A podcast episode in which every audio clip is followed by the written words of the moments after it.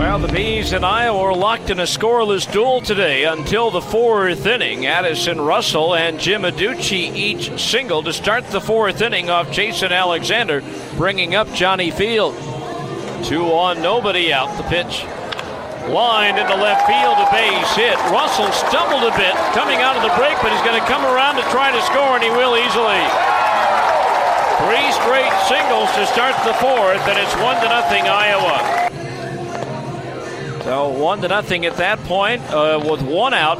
Giambrone walked, a ground out with the bases loaded to the second baseman Rojas brought home Adducci, and that made it a two to nothing ball game. Then in the fifth inning, with one out, Mark Zagunis singled. That would be all for Jason Alexander. Zach Ryan would walk Addison Russell. With two outs, he would walk Johnny Field.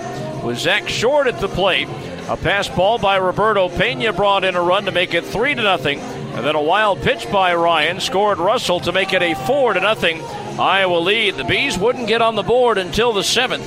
With one out, Jared Walsh walked. Jose Rojas and Nick Franklin each single to load the bases for Roberto Pena.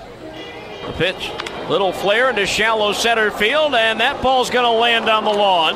Everybody moves up 90 feet as Walsh scores, and now it's a four to one ball game in favor of Iowa. And a sacrifice fly to right by Eric Salcedo would make it a 4 to 2 ball game, but that was as close as the Bees would get. Iowa getting some insurance in the bottom of the seventh. Two out, nobody on. Caleb Cowart facing Addison Russell. In the swing and a fly ball, right center field. Adell going back, and it's gone. Addison Russell with an opposite field home run to right center. And now it's 5 to 2 Iowa. And that would be it as the Bees would go three up, three down in the ninth. And Iowa has now taken the first two games of this series. The Bees have now won two and lost three on this road trip, so they'll need to win tomorrow and Tuesday for a road trip above 500 record, and they'll need those wins to earn a split here in Des Moines.